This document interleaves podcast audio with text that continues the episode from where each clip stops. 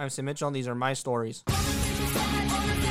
Hi, folks. Have a good day today. Let me first welcome you to Autism Rocks and Rolls. Now, before we begin, I must note that I'm not a doctor psychiatrist. If you're starting to be diagnosed with autism, please see a physician, at least based on my experiences. I was on the right to the intro and outro. They are found on ytmp3.com. They also have a mission statement I'd like to review with all of you. The mission of Autism Rocks and Rolls is to take the stigma off of autism and other conditions that may think are disabilities. People on the spectrum are not broken and do not need to be fixed. Those who have conditions or abilities want to be pitied. There's nothing to be sorry about. I also have some people I'd like to thank. First, I must indeed thank my latest guest, Luis Marinucci, and C234 in the Deep Blue Sea with Luis Marinucci, but what a great guy, and he is truly the epitome of Autism Rocks and Rolls. I have received some more Cutthroat Kitchen fan mail. This piece of mail is from Chef Jeremiah Bullfrog. Thank you for hearing me out, man. Some Saturdays ago, ARAR ran by Bedford to get a gift card from Magic Morning Bakery that you'll be using in the future. We appreciate Magic Morning's Bakery's kind donation and their delicious treats. And since the last episode, I've been featured on some podcasts. I was on the Public Access Podcast with Rusty Diamond, Meet the Elite Podcast with Meet the Elite Team, the Joey Conklin Show with Joey Conklin, and the Success After Trauma Podcast with Greg Fizz. What great podcast, everyone. For today, we have a popular pro wrestling legend. Some of you might know her as Victoria from WWE or Tara from TNA. Coming from the world of bodybuilding and fitness, she took pro wrestling by storm because she has held the women's championship in both companies. With WWE legend China's encouragement, she became a two-time WWE women's champion, a five-time TNA women's knockout champion, and even a member of Vince's Devils. I have her on my show for two reasons. The first reason is that at a point in her career, she represented mental health by portraying a demented, sadistic villainess while feuding with WWE Hall of Famer Trish Stratus. Secondly, when she is outside the ring, she is one of the nicest human beings you will ever meet. As I believe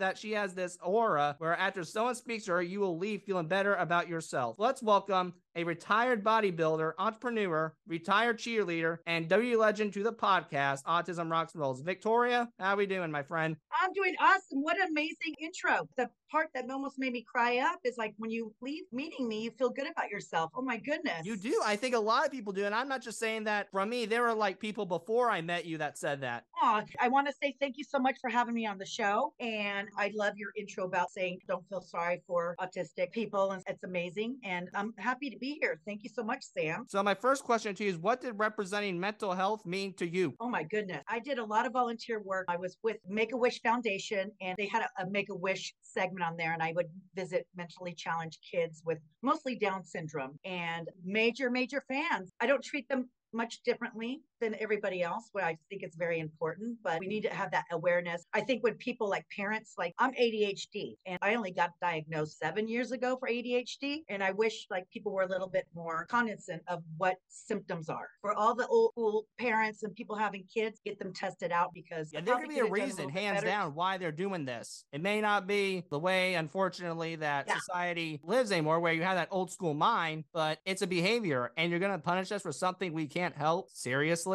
Exactly. Amen. 100%. And what were your initial thoughts when you learned that you were going to represent mental health? I was very honored when they asked me to do this. There was no questions or anything like that. I just, okay, what do you need me to do? Visit homes. When you're picked out to go visit certain genres, I also was part of the Rock the Vote, getting people to vote, and also a lot of mental health. And when you get picked out to do this and charities and stuff like that, it's an honor because it's easy. I'm good with people. You really are good with people. I don't know where that comes from. I have a question about that later, but my mind was wishing you're a part of Make-A-Wish. I got another organization for you. This is one of my previous guests, and for the listeners, C219 on the silver screen with Tamika Lamison, but she runs in California Make-A-Film Foundation. It's basically Make-A-Wish, but with movies. Oh, that's amazing. And I'm in San Diego, so that's just 2.5 hour drive. So yeah, you can reach out to reach out to me. I will definitely tell her to do that, because it's definitely where they take these children with life-threatening conditions and unfortunate illnesses. They get to live out their legacy by making films. And I watched some of the films. They're not like out in the backyard boonies. They're like high-tech quality, hanging out with Johnny Depp and J.K. Simmons. Wow, that's amazing. Yeah, reach out to them. Based on playing Victoria, how do you think someone with mental health issues brain operate? I don't know. I'm not a doctor. But I think we all have a little bit of a psychotic gene in our system. How I got that psycho character was the way I wrestled. They thought I wrestled very psychotically. And I thought I was just being more aggressive and more exaggerated and more vocal. Did I question it? Of course not. I enjoyed my character. I never even saw myself psychotic, to be honest with you. Thank goodness for Stevie Richards. I got to work with him. And I guess we're both psychotic wrestlers, evidently, this label. But I loved it. Maybe they gave my character and they were like, made me go to do all the visits. I don't think so, but I maybe, so? Who knows? But who cares at this point? You represented mental health in the best way possible. You helped out a teenage boy who was not in the most pleasant place at his time. I mean, the characters that are like you, the Boogeyman, the Undertaker, they're like over the top phenomenal, literally, because even though I'm not a fan of horror movies, I don't mind being the guy scaring people. I just don't like being scared, though. But I knew it was fake and it wasn't real out in the real world. Yes. And I have to explain to people that we are a storyline. We are a movie and or a TV series, and the show must go on, and we don't really exactly get to pick what we do. It's because it's a show. Some actors are told to do a certain character and you're like, okay, what am I portraying? But I went with it. I rolled with it and I loved it. And that's one of my favorite characters. Thank you for that. Now, what is the most rewarding and the most difficult part when you represented mental health? I don't think there was a difficult time. I treat everybody equally. And honestly, there wasn't a difficult time. It was more rewarding than anything. I think there was one difficulty you kind of mentioned in interviews before. People thought you were her in real life. Yes. And that's why I find, especially when you're active on the roster, you find that people are afraid to talk to you. And even to this day, when I do appearances at the Squared Circle Expo that we met, that people are like, wow, you are completely opposite than your character. And I'm like, don't forget, we're acting as well, because I became that bully from school that people hated and did what the bullies did, that they're going to make people hate me. But I was never that person. I'm a nice person. I want to meet you regardless through that expo, but I just knew previously because of testimonies through other people. But I'll just tell you this, if those testimonies did not exist, I would have thought you were Victoria, period. The thing about with wrestling fans too, and the podcasts and all these appearances I do, wrestling fans are super loyal. And I made so many friends along this business, not wrestlers, but the fans become my friends. The big family. And I think what brings us all together is we're wrestling fans. So every wrestling fans get along. It's almost like a church.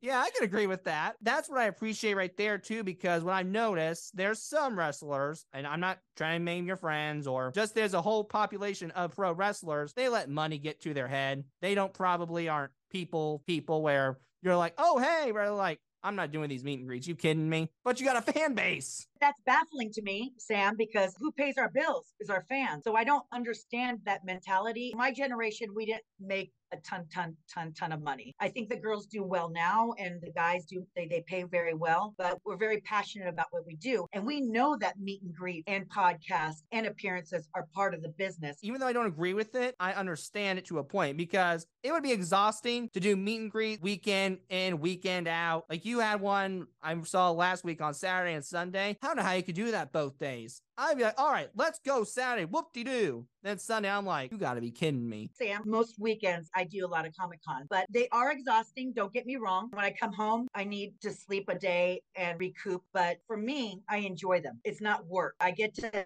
reunions with old friends and meet new fan base and new people and realize what they appreciated about my character, like in WWE and TNA. I do need 2 days usually to recharge because I'm preparing for the next weekend. And for me, I don't want anybody to meet me and be disappointed. I'm not going out after the show. I need to go get some sleep because tomorrow I got to rock and roll for the fans too. And I do have a question about Squared Circle and a certain karaoke performance, but I'll get into that later. But before I do, what advice would you give to others who want to represent mental health? Oh my gosh. I think a lot of people are suffering mental health, like with depression. A lot of people can't afford to go to a shrink or get that health insurance, but there are online avenues to get some help. I encourage like my coworkers and other wrestlers, you got to be involved. You got to know what's going on these days, and adulting life gets in the way. Also too, like us wrestlers, we're really focused. We're like 3 to 4 days on the road on the weekends to take that time to recoup and vent. I always tell people therapist is not a bad word. If you need a therapist, you need someone to vent to, because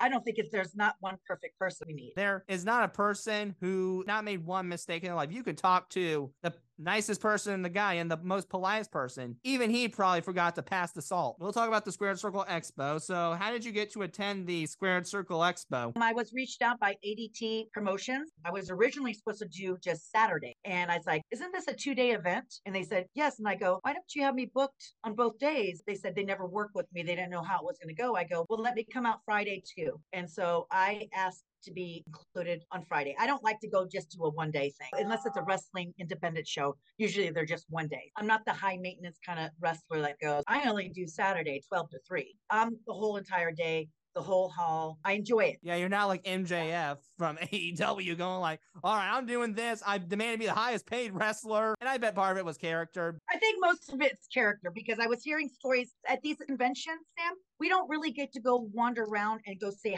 hi, because what if someone's at our table wanting to meet us and then they have some other panel to go to? I'll take a break to go tinkle or go get outside to get fresh air and not being stuck in the convention center. I'll go, whew.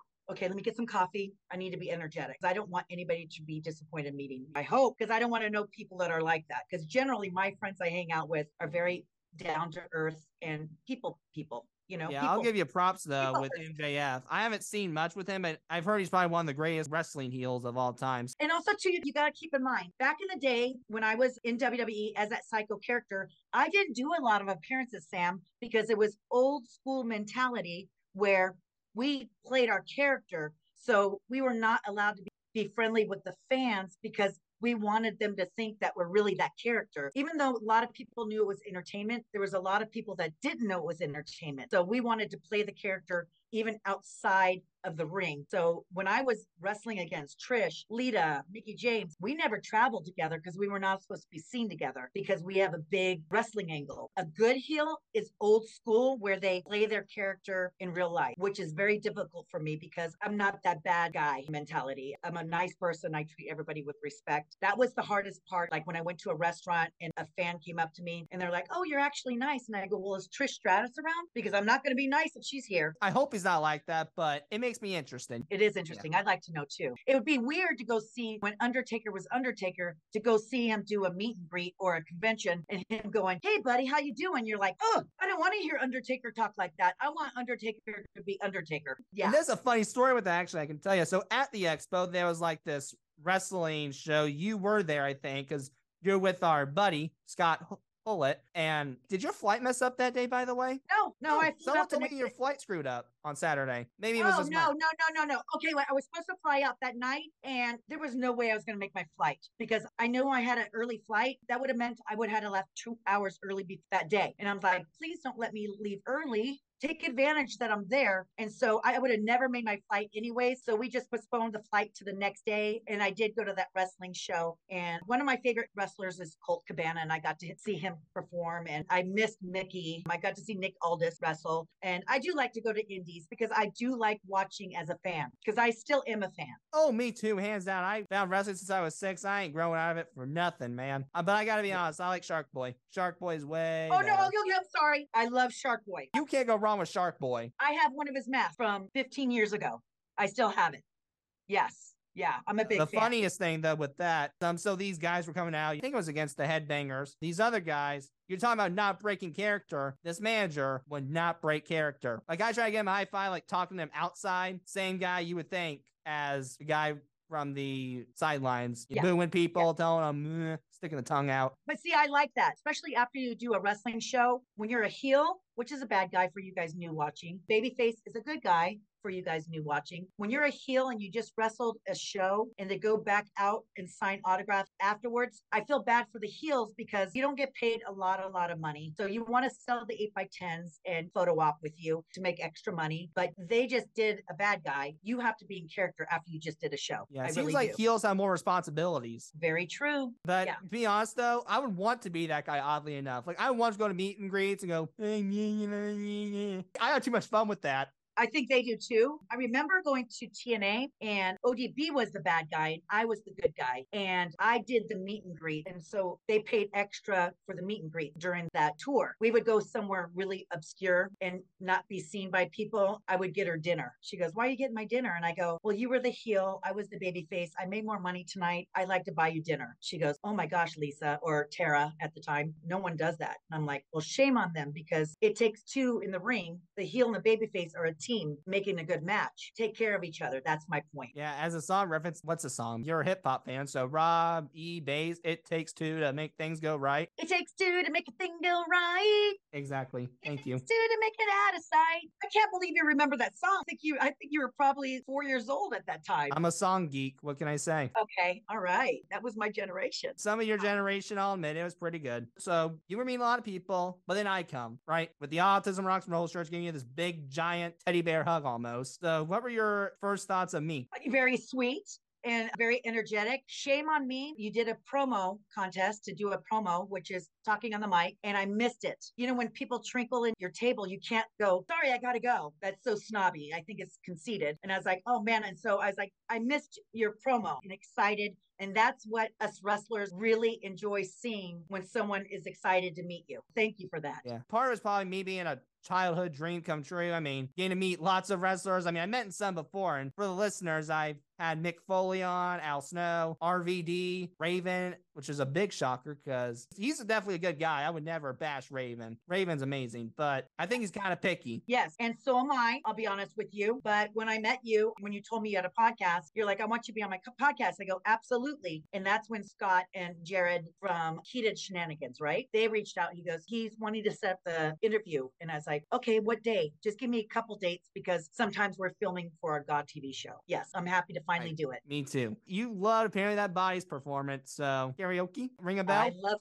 karaoke. I love karaoke. That's my guilty pleasure, but I don't think I should be guilty about it. If someone says, oh, there's karaoke. And I'm like, what time? Where at? Where is this? I don't have a voice of a songbird.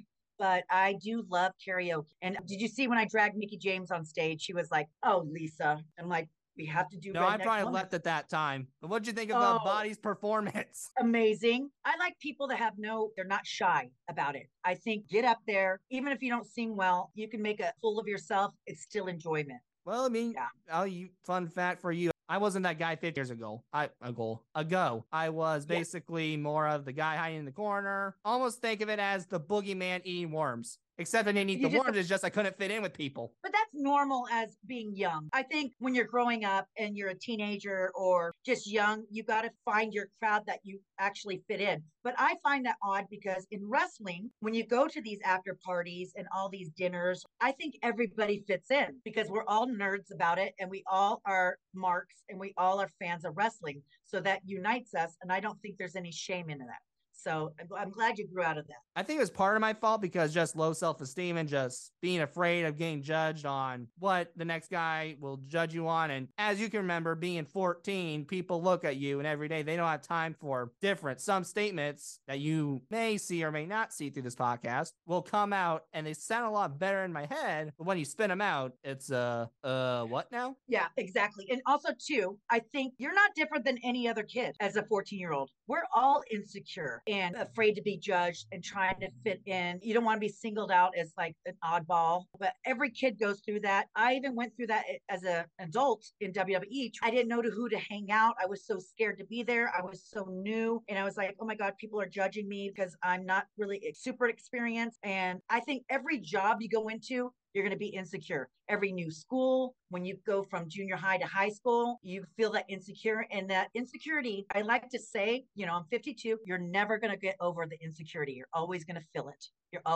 it. It's just, that's a natural human response. Yeah, but in return, I think you kind of hate it when you see others. So basically when you're wrestling, even though that kids at the time don't see the struggles, they think it's a dream, right? They're like, oh, we're in the ring. They get to see people. Anyone's treating you with respect. I didn't see that. Not anyone treating me with respect because of me being different. So at that time frame, watching you, even though it was a dream come true for me, you were kind of the problem unintentionally. I became the bully. Also, you can say that my character was an oddball. Like in my generation of wrestling, each wrestler was so individual that the fan can relate to a certain wrestler because they're like, oh, they're like me. And that's the important part about picking your character, is trying to identify with the crowd and make them feel what you're feeling. Like, I was the giant girl beating up Trish Stratus. So everybody loved Trish Stratus because she's the smaller girl and I overcame her and became the bully, but they can identify her struggling against a bully like myself, but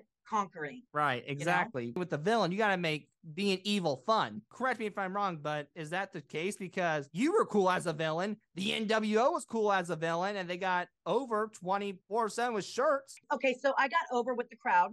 Like, I was getting a big fan base when I was evil, and that's why they turned me babyface, because I was starting to have a huge fan base. So they thought, oh no, she's supposed to be hated, but people started loving me because I was so not the cookie cutter wrestler. I was the big girl. I wasn't the Barbie doll type. I really liked being the villain. I'll be honest with you. It was easier for me. Most of these girls you meet, they're really tiny. So the Goliath, I was the giant against the smaller people. It's easy to hate me because I'm a bully in the ring, not in real life. Right. Yes. That's what Mick Foley happened too when he was Mankind in 1996. I mean, he said himself on the bio, he was like, there was no turn. It's just more and more people cheered for me. I wish they didn't turn me babyface. That was a difficult turn for me. I didn't know how to be a babyface. That's why I came out kissing babies and going to little kids and giving them a hug. I didn't know how to do it because I was such a good heel than a babyface. It was a real struggle because to get people to love you is very difficult in the ring because you are out there being judged too. I'm surprised with that though, because you're not that person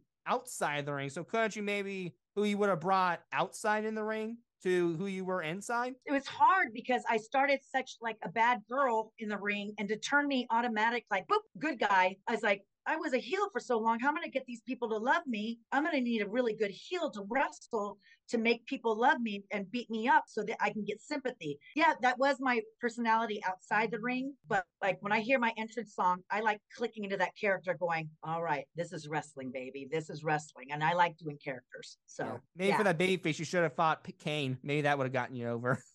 Yeah, exactly. Now, speaking of Trish, we were talking earlier, when did you learn that you were going to feud with Trish Stratus? When I got to TV. They don't really email you a script. Every time you travel, you would get to the building early and they would tell you, hey, you're going to be doing this tonight. We don't know prior to the weekend before. We learn at the show. So that also prevents leakage to the website to know what we're going to do. So when I found out about that, and she actually pitched, I want to work with Victoria, it was an honor. And we had some killer matches. We had an agreement. Let's say sorry now. Let's just have a good match. We might accidentally take a punch. We might really hurt each other. We didn't mean to, but you get so engulfed in the wrestling match that we had an agreement. I'm not really meaning to hurt you, but let's put a good show on. Yeah, she was amazing. I think she hurt you more from hearing interviews. You got your nose broken by her. That was from the trash can, though. Like on the 2002 at the Survivor Series in Madison Square Garden, she catapulted me into the trash can in the corner, and the trash can popped out in my face and broke my nose and chipped my tooth.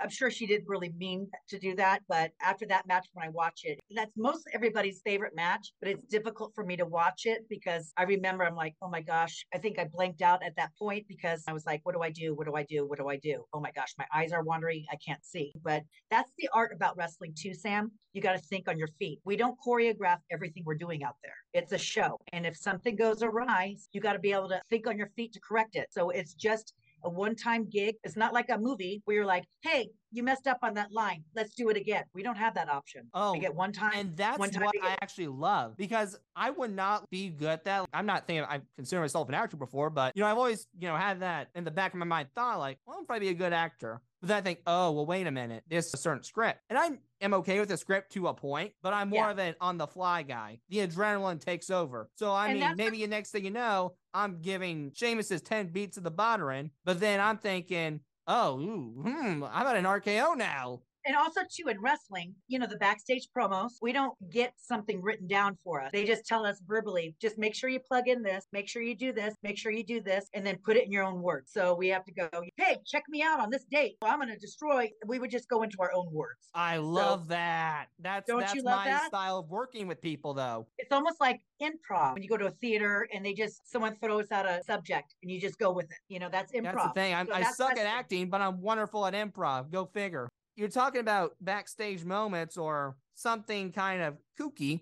Was there any moments in wrestling where you didn't think, oh, I'm not doing it, but you thought this is what we're doing right now. I'm doing this. Was there a comical backstage moment you had? Okay, so when there's a scene, I was with the Godfather girls, with Godfather. We did a shower scene. I was with the other girl, the other Godfather hoe, and we were doing a shower scene with Eddie. Of course, we're not naked in the shower. We have the showers running, but we have a towel and a bathing suit on back there. And I was like, we're supposed to, two girls taking a shower with Eddie. I go, what the heck am I doing? Of course, you don't say, no, I'm not doing it because this is the show. But I'm like, I hope my parents don't watch this segment. I'm like, whatever. With me, I'm like, all right, you're going to hang me upside down with the rope? All right, what the heck? You know what? I've done dumber things, so.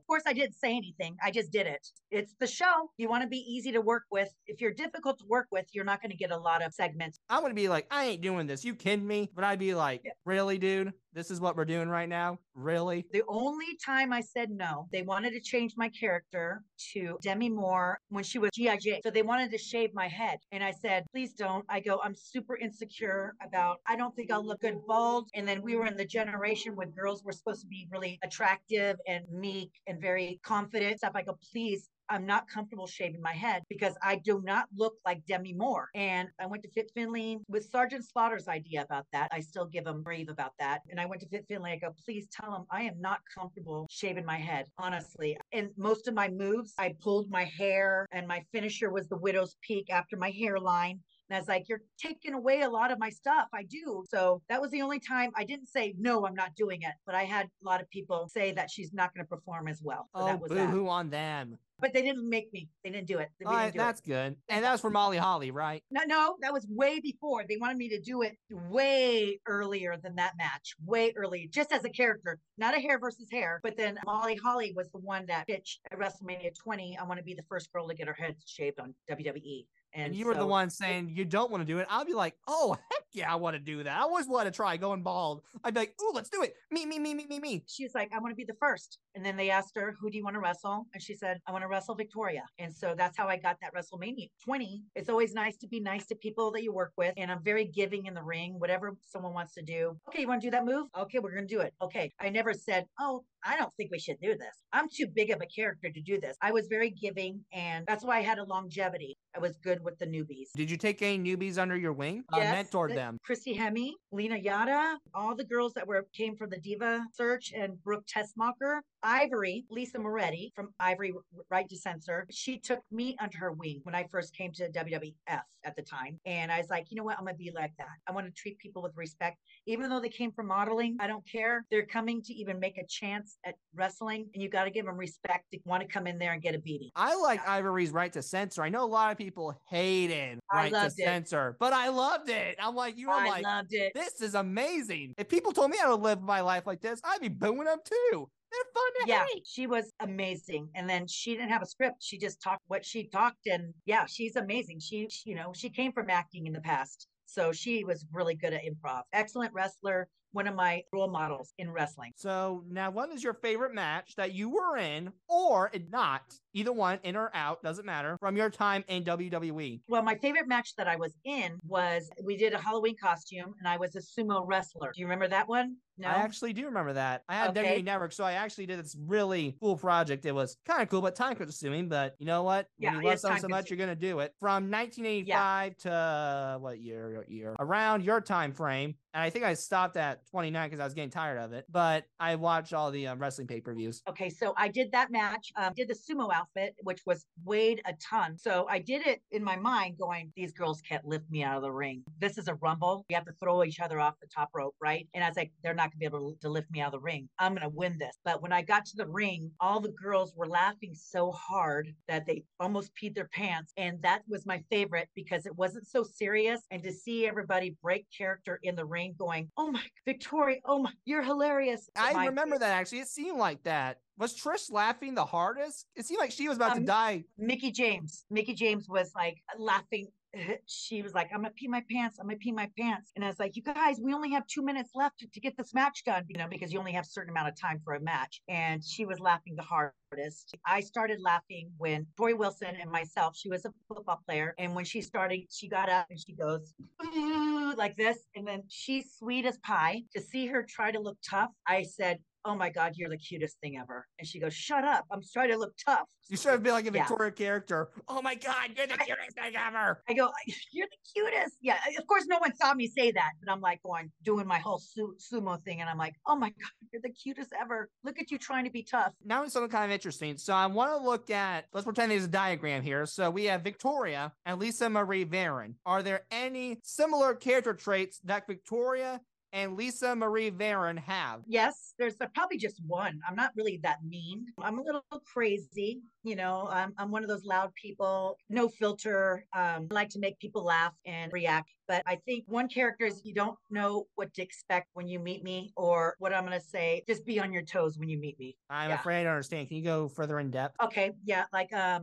think when people meet me, like, I don't think they realize I'm such a jokester. That's a surprise to people. And then as my psycho Victoria, you're surprised of what I'm going to do and how badly I want to win the match. So everything I do is like going, I didn't expect you to do that. And I'm like, well, never expect anything from me because you're going to get something you're just not going to expect, you know? Right. I'm the same way with joking, though. My humor is like child bathroom humor. Okay, good. Yay. I didn't hear any of that, Sam. Oh, I mean, I didn't hear. Once you get to know me outside and people who are listening, I keep a public image, but when I hang up, the moment I'm probably going to go tell the joke, oh, hey, guys, I gotta go.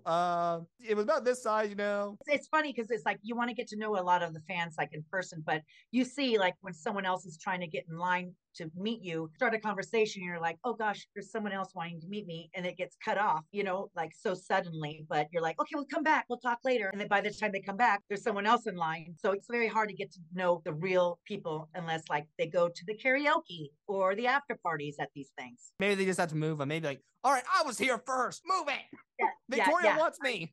Now, how would you describe your ring style? Because I think it's definitely powerhouse, but I think there's some other elements to it. I was a gymnast as a kid. I was a cheerleader because dance background. How I got that psycho character is that they said, you wrestle really crazy. And I go, I wrestle Memphis style, which is old school where it's very exaggerated. So my exaggeration was how I got that psycho thing too. And also I am the one that catches everybody. Let them do their flippity doodles. Even though I was a gymnast, but I was a big girl. Let them do all their fancy stuff and I'll catch them. So you just added powerhouse with gymnastics. That was it. But there's one move that's kind of special. The Widow's Peak. How did Molly Holly approach you about the Widow's Peak? She saw Roderick Strong do this Widow's Peak. It wasn't called Widow's Peak, but she saw him do it at an independent show. She came back to TVs. She goes, Victoria, I have a finisher for you. And I'm like, okay. She goes, okay, pick me up in a power bomb.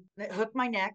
I'm going to hook my legs. And she goes, drop to your bottom. And I go, what? I have your neck. She goes, I'll be okay. And we did it outside in WWE. And everybody was watching, not just us. Everybody was just like going, I want to try something new. We would go out there to kind of also not practice, but go over new repertoire, new moves. And everybody saw that and they went, oh, they were like, oh my gosh. And then Vince saw it. And then she saw Vince. She goes, how do you like that finisher bit for Victoria? He goes, are you okay? She goes, yeah. He goes, I love it. And then that's how I was given into it. So thank you, Roderick Strong. Thank you, Molly Holly. Better than the snap suplex. I'll tell you that much as a finisher. Yes, I know. I love doing the snap. That was my favorite move to do until the Widow's Peak. And just that, if that's going to be your finisher, you got to find a way to make it like effective as crap. I didn't mean to do that. I didn't mean to do that because that Survivor Series, I was supposed to crack the mirror on Trish's head. And when we were running, she stepped on the mirror and it crumbled to pieces. So the finish got messed up. So I just go, I know there's a fire extinguisher. And my go-to move was always a snap suplex. So that's why I did it. And that wasn't planned. That's why I hate watching that match too. You know what's cool? I watched it again just to see. You did really good hiding it. I didn't notice. The show must go on. Can't show mistakes on your face. Yeah, because I'd be like, oh, shoot. Now, we got to talk about this amazing personality because you're the second person I've had on the show due to kindness. The other guy, and I'll just promote him real quickly for the listeners, and I'll tell you about him too. C223, Rock Your Appetite with Tommy Stevens. But Tommy was a competitor on Hell's Kitchen season 9. And you would think, based on looking at him, and he's said this himself, he's not successful because he's tattooed head to toe. There's a stigma with tattoos, like people from head to toe. They think you're ex-gangbangers. You're not safe to be around. Not Tommy. When you talk to him, one of the nicest people you will ever meet. And he's an executive chef. And that's when people judge. They shouldn't judge a book by its cover. Shame on people for thinking that. I'll be honest with you. Today's date, we shouldn't be thinking that. Honestly, I grew up like all these wrestlers had tattoos and they're the nicest people. But he's even said himself, he made a really joke. He was on Cutthroat Kitchen, which was another cookie show. And he said, I've only been arrested 8 times. I thought, wow. I didn't really. He was being sarcastic, but okay. Being kind with his personality. Who was probably the biggest influence that taught you to be kind? Was it your family, a mother? And where did that nice personality come from? See, my parents are very coachable. My mom could talk to anybody at the grocery store. Like, we wouldn't leave the grocery store. She's talking to the cashier. I have 3 older brothers. We're all big personalities. If you come to dinner at our house, you can't get a word in. We're all talking over each other. It's loud. We're banging on the dishes. But my oldest brother got his gold medal in the Pan Am Olympics for high school wrestling and college wrestling. And he set the example, I think, growing up, where he was such a people person, Mr. Popular, nice to every person on the planet, even regardless, you're homeless, you're crazy. And I grew up with that. I don't think it's taught. I think it's just part of your upbringing as a kid. So I've never been a mean spirit person, only as my character in wrestling. Right. But that personality, I mean, I said it myself, you have this aura where when people leave, they feel better about themselves. I mean, I've seen it happen through the testimonies via Facebook and even with myself. I mean, when I walk, I'm not literally kidding. The moment I walked away from you, I was like, no, I actually feel really good now for 5 seconds. But then I got excited again for 5 seconds. I was like, you know, she made me feel like I'm like a gold medalist, metaphorically, clearly. Where did that amazing personality of yours come from? Was it the outspokenness of your parents? Was it the fact that did you learn a valuable life lesson? And again, this is me just being curious. I think it's just my mom and dad. They're people persons. The type of mom that goes, someone comes over for a cup of sugar. This is really old school, by the way. My mom was just a lovely person and talked to everybody. And I think I just was surrounded. I think my family, my mom and dad, my 3 brothers gave me love and be confident of like who the heck you are and seeing how they interacted with people. I think I probably just learned it from my family. I'll be honest with you. Why don't I tell you about me where I learned it? What the heck of it? But my grandfather is actually where I learned it from. My parents too, obviously. Obviously parents number one, but where I think about it like in depth, it's my grandfather. For the listeners and for you, C122 meet Big Joe for more information. But the nice way to say it is his family's crazy. Like lots of his family members are crazy. I mean, they've had their own issues. I won't get into what the issues are, but they're sometimes like really like cuckoo, cuckoo, cuckoo. My point is here, even though we're cuckoo, we know love. And that's all you need to win in this world is love is love. I mean, they are still like very childhood spirit. I mean, they still believe in giving you gifts. They still believe in, I know in my childhood when we had Christmas parties and we still do, I don't do this anymore just because of growing up, but they would bring the kids together. My aunt would always play a guitar and they would bring like, you know, the kids stuff would play like little kid instruments. I grew up with karaoke. My mom played the piano and our family gatherings were all of us in the living room singing country roads, like all these old songs. That was our Saturday. Or until my brothers got to college, they were away. But still, when we get together with my family for the holidays, Thanksgiving, all the holidays, my brother has a karaoke machine and we start doing that and the party does not end. Tears start rolling. And because we think about childhood and like memories and stuff like that. So yeah. I think it comes along with our personalities too, because we're very open people. Like there's some people who won't, you know, kind of don't want to do that because of certain reasons. But then there's some who are like very open. One example I could think of is my cousin, who is probably like my best friend. We're very close, but he wanted to play this kind of child pie game. Now, if you were boring, you would say no because of just growing up. But me being an adult, I'm like this big kid at heart going like, okay, sure, let's do it. I don't know what the child, what's the pie game? This yellow thing with this hand, toy hand, and these two people would be on the side. You push the button like 24/7 to get. I remember that. I remember that. Push that, I totally remember that. Whoever pushed it, the other side stop. We'll get pied. That is hilarious. Oh my God. I'm very close to my family and used to live in Chicago. And this is why I moved back to California. I lost my mom 6 years ago, but my dad is still here and I have my 3 brothers here. And I wanted to be close to my family because I was missing out on being on the road with WWE. You miss anniversaries, you miss Christmas, you miss Thanksgiving. Like there's all these holidays you miss. And I wanted to be close to home where if I want to go for a barbecue to my brother's house, I just drive over or take the train and I'm there. Living by family is the greatest. I live by family too. And oh man, anytime I go see my grandparents, I mean, it's literally a walking distance. Oh, that's nice. I'm jealous. It's great, man. I definitely use that luxury when I can. Take advantage of that. I think I was talking a couple friends, like I feel guilty. And my mom called and I put it on voicemail. And I'm like, don't do that because I wish my mom bothered me 24/7 now because family's important. You never know what's going to happen. And just, I think you realize that a little late in life because you go through that teenage phase or you're like, okay, well, I'm too busy right now, but you need to make time for family. I do want to talk to you about your TNA career.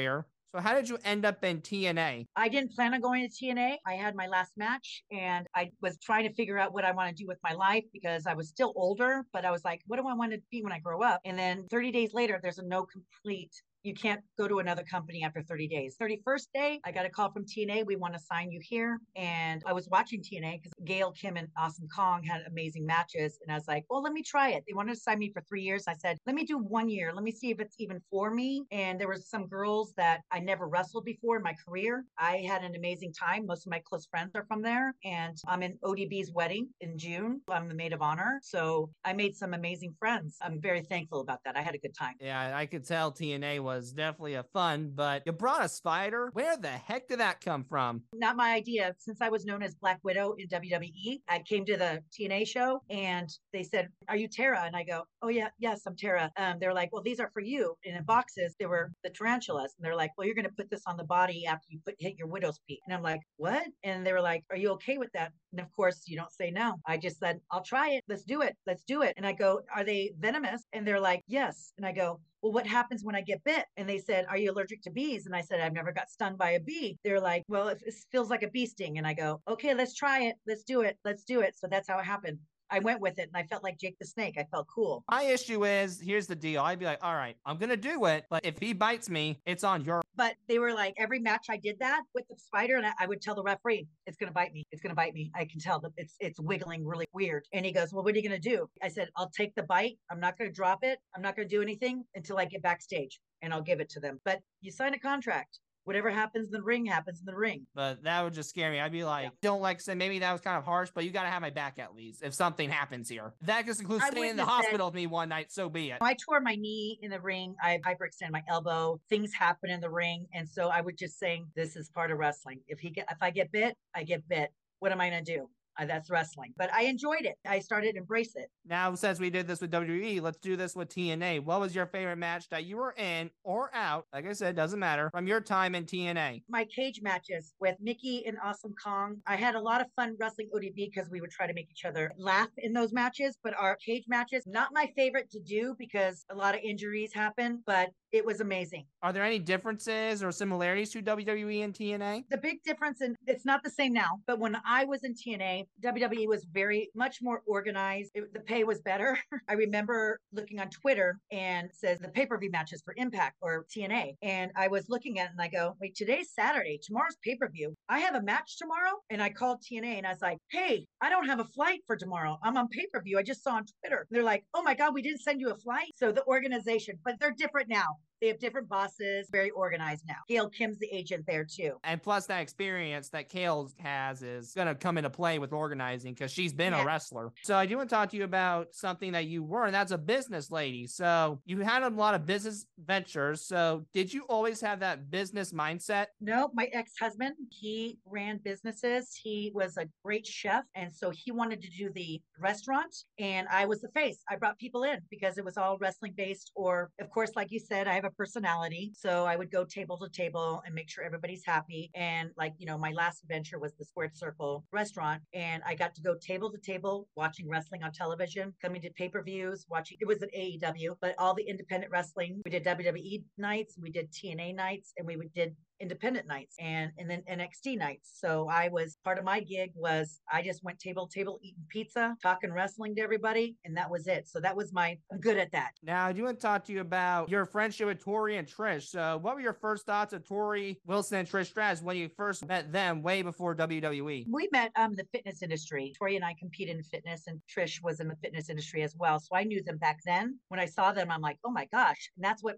gave me the inkling, maybe this is for me to be in wrestling. And that's when I met Chyna. And I said, hey, I have two friends in the business, Trish and Torrie. They're like, she goes, well, you have a really good look. You're muscular like her and you have a really good look. You should wrestle. And that's when I send my stuff in and I got a call 30 days later and they wanted to meet me. I went to wrestling school and the rest is history. It bit me in the butt. Kind of karma for you, right? Yes. I thought I was not going to be good at it. I thought it was going to last 3 months and ended up, I'm still in the business doing signings. And this weekend I'm doing I'm refereeing, I think, this weekend. I'm not even sure until I get there. This business, once you're in, you can't get out. Gotcha. It's part of your life. Now, real quickly, you said Stevie Richards was a big influence in your career. So how did Stevie Richards help you launch your career? He didn't launch it, but when I was with him, he would keep me calm because I was one of those people that want to throw up before my matches. I get an upset stomach because I worried so much and I was so nervous, but he would pull me aside, give me the confidence, and I never went over anything we did. I go, it was all organic. We're like, do what you do as a psycho. I'm here for you. And I remember licking his face once and he goes, oh my God, I was only supposed to smell. And I go,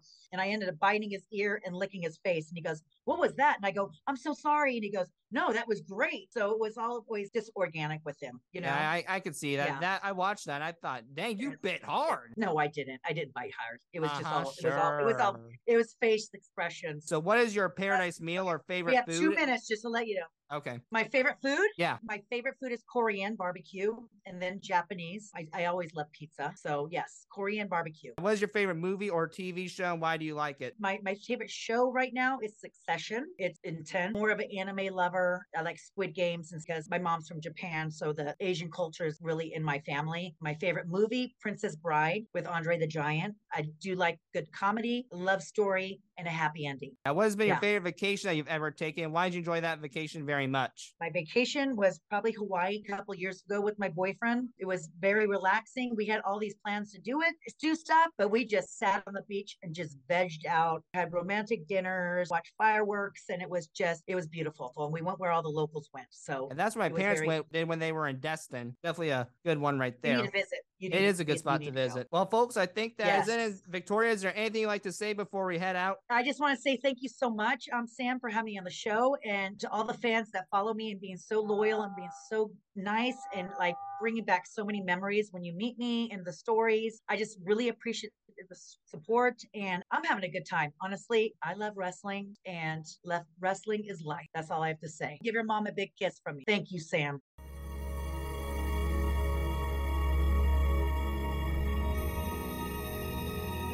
I have something broken. Thanks for joining for this episode. Please tune in for another episode coming in very soon. I hope you enjoyed listening to me ramble. Thank you very much.